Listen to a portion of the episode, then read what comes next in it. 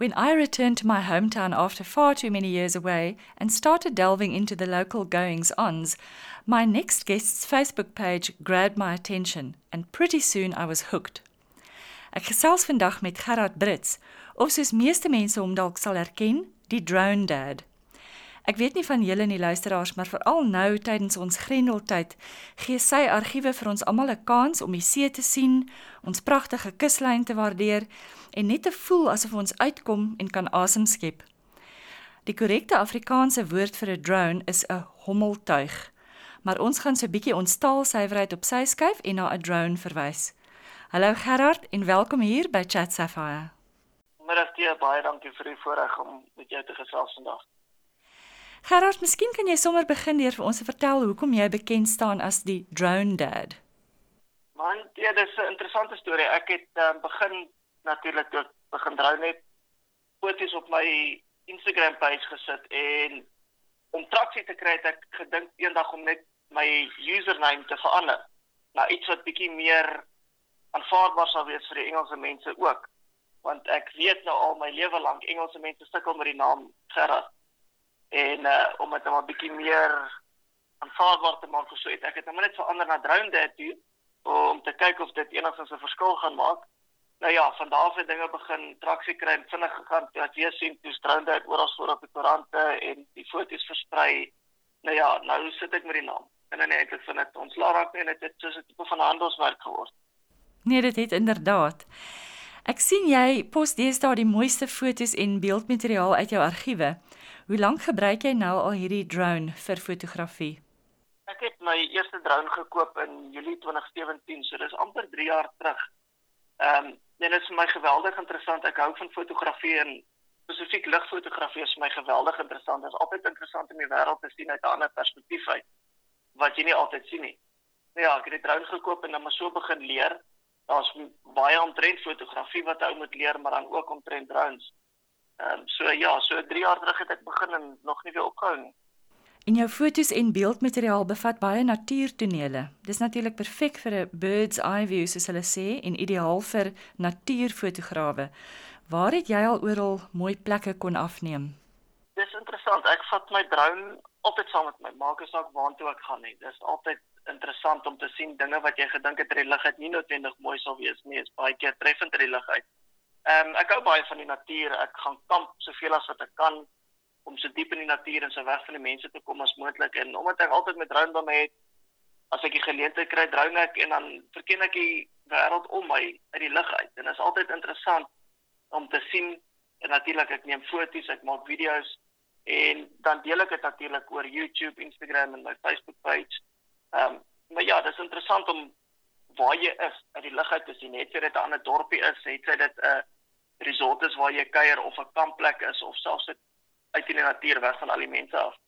Nee, verseker want ek kyk altyd na jou foto's en dan zoom ek in en ek bestudeer the lay of the land en ek smaal daaroor. So dankie daarvoor. Ek neem aan drone tegnologie is ook baie dinamies. Is daar ook vinnige ontwikkeling en gereelde bekendstelling van nuwe funksies en modelle?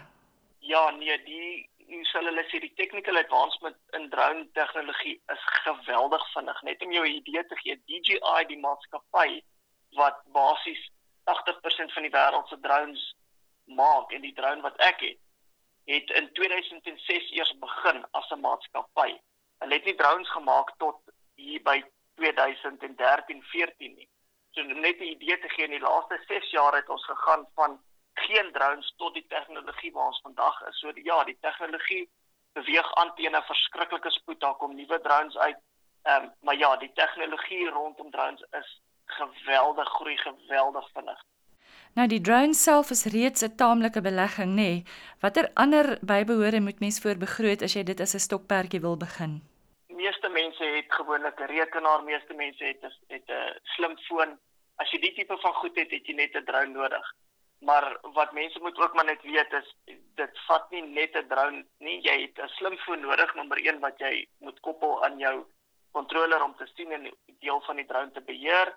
Dan het jy natuurlik ook 'n rekenaar nodig na die tyd om jou foto's en video's wat jy geneem het af te laai en verder te verwerk en te plaas. So ja drone is maar net een rad in hierdie hele uh radkas van video's en foto's produseer. So ekskuus, ek het nie vers, mooi verstaan nie, maar beteken dit met ander woorde as jy 'n drone koop, dan kry jy die kamera by of is dit iets wat jy apart moet koop? Ja, die vandag se drones, soos ek sê, 6, 7 jaar terug het jy net die drone gekoop sonder 'n kamera. Dit was seker die eerste twee generasies. Daarna kom die drones met die kameras reeds in. So ja, as jy 'n drone koop, jy koppel net jou selfoon op en dan gaan jy, dan kan jy foto's neem aflaai direk na jou foon toe dat jy dan dadelik kan WhatsApp of op social media plaas en verder versprei.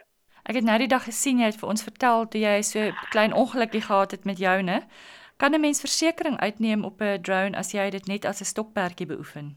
Man nee, ehm um, jy kan nou soos enigiets in jou huis kan jy verseker teen diefstal. Ehm um, maar as jy jou drone wil verseker teen ongelukke terwyl jy vlieg of derde party versekerings dan moet jy gelisensieerde uh uh pilot wees vir dit. En so ja, dit is moontlik, maar vir hobby ouens soos ek kan jy jou drone net verseker vir basies derde party versekerings vir as hulle hom steel. Nou, hoe beheer 'n mens nou regtig 'n drone? Is daar 'n skerm op die beheerpaneel of hoe werk die hele ding? Saam met jou drone kom 'n controller. Uh dis so gewone as enigiemand weet hoe lyk 'n Xbox controller, dis basies selfs soos wat jy 'n radio beheer karretjie sou beheer, jy kry so 'n controller saam met jou drone. Die konnekteer natuurlik uh op jou drone. Dan plug jy basies jou foon in jou controller in. Dan gebruik jy jou foon as die skerm basies wat jy sien, want jy vlieg nie net blindelings nie die hele tyd wanneer jy vlieg, het jy foto's neem of video neem, jy sien wat die drone sien in watter rigting jy die kamera of die drone mik. Dit is wat jy sien op jou skerm in real time soos jy vlieg.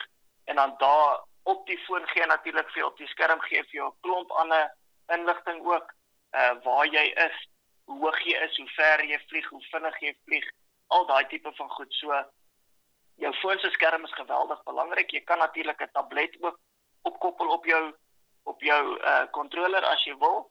Dan natuurlik 'n groter skerm sien jy net soveel beter en soveel meer. En dan neem jou foon of hierdie ehm um, toep, die foon app, soos hulle nou sê, ehm um, dit alles op. Het jy amper so 'n black box funksie in in jou in jou foon toe. Baie baie van jou data terwyl jy vlieg word regstreeks natuurlik gestream saam met die beeld wat jy sien word gestream na jou foon toe.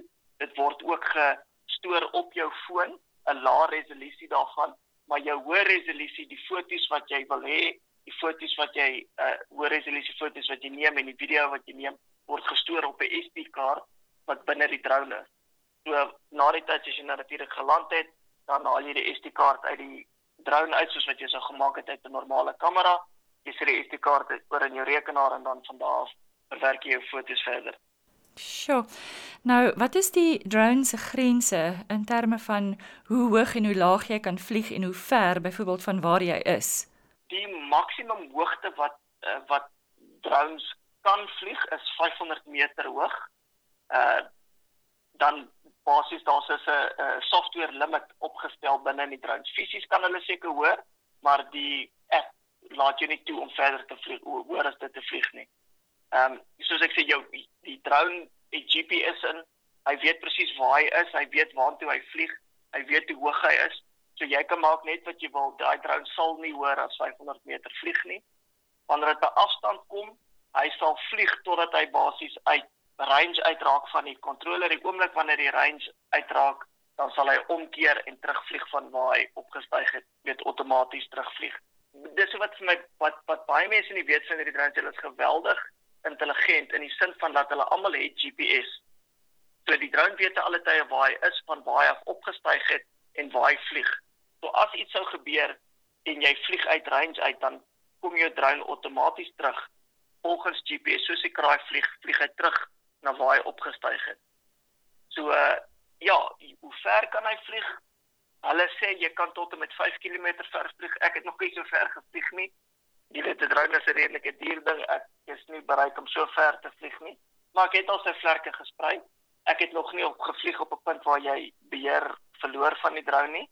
Ehm um, die drone wat ek het spesifiek is een van die beste drones in in in daai aspek maar jy kry goedkoper drones wat jy nie ver kan vlieg nie wat jy net 'n paar honderd meter vlieg en dan begin jy feinte verloor en dan kom hy terug.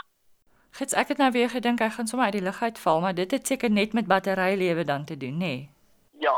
Ja, kyk jy moet binne jou perke moet jy jou battery is die eerste ding waarna jy kyk en te alle tye wanneer jy vlieg op die skerm sal dit ook vir jou wys hoe ver kan jy vlieg uit 'n tipe van 'n getallelyn wat hy vir jou wys luister jy kan sê maar 500 meter vlieg as jy 250 meter gevlieg het dan sal ek jou sê luister jy's nou jy het 'n basies halfe tank petrol oor jy moet nog terugkom dan dan bring hy self terug dan dan kom jou drone terug jy kan dit override as jy wil dis enige tegnologie nou maar is maar dan die drone draai om en kom terug as hy sien hy het nie genoeg batterylewe om terug te kom van waar hy opgestyg het nie.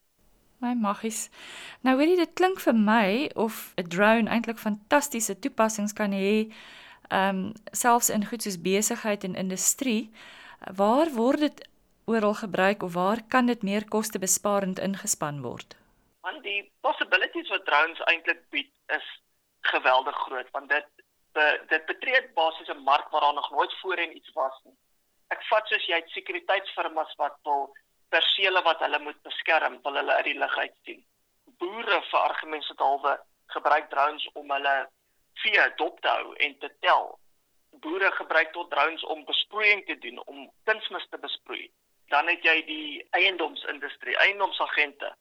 Ek bedoel, dink net bietjie hoeveel as jy huis soek die paar fotootjies wat jy sien van huise wat jy soek as jy drone foto's kan daar van baie waarde bied dan ag dan is daar hoeveel maniere wat ou nog nie eens aangesit en dink het nie want paar jaar terug het 'n ou nie hierdie vermoë gehad nie ek weet DJI maak al drones vergelyk aan myne wat infrarooi kameras het wat uh rescue mense kan uh mense soek wat dalk gestrand is op 'n hike wat jy dan die infrarooi kamera kan gebruik om 'n groot area te fynkam en jy weet mense op te tel. So ja, die die die gebruike vir drones is eindeloos. Dit is die gebruike daarvan is te ver as wat jou imagination jou kan vat.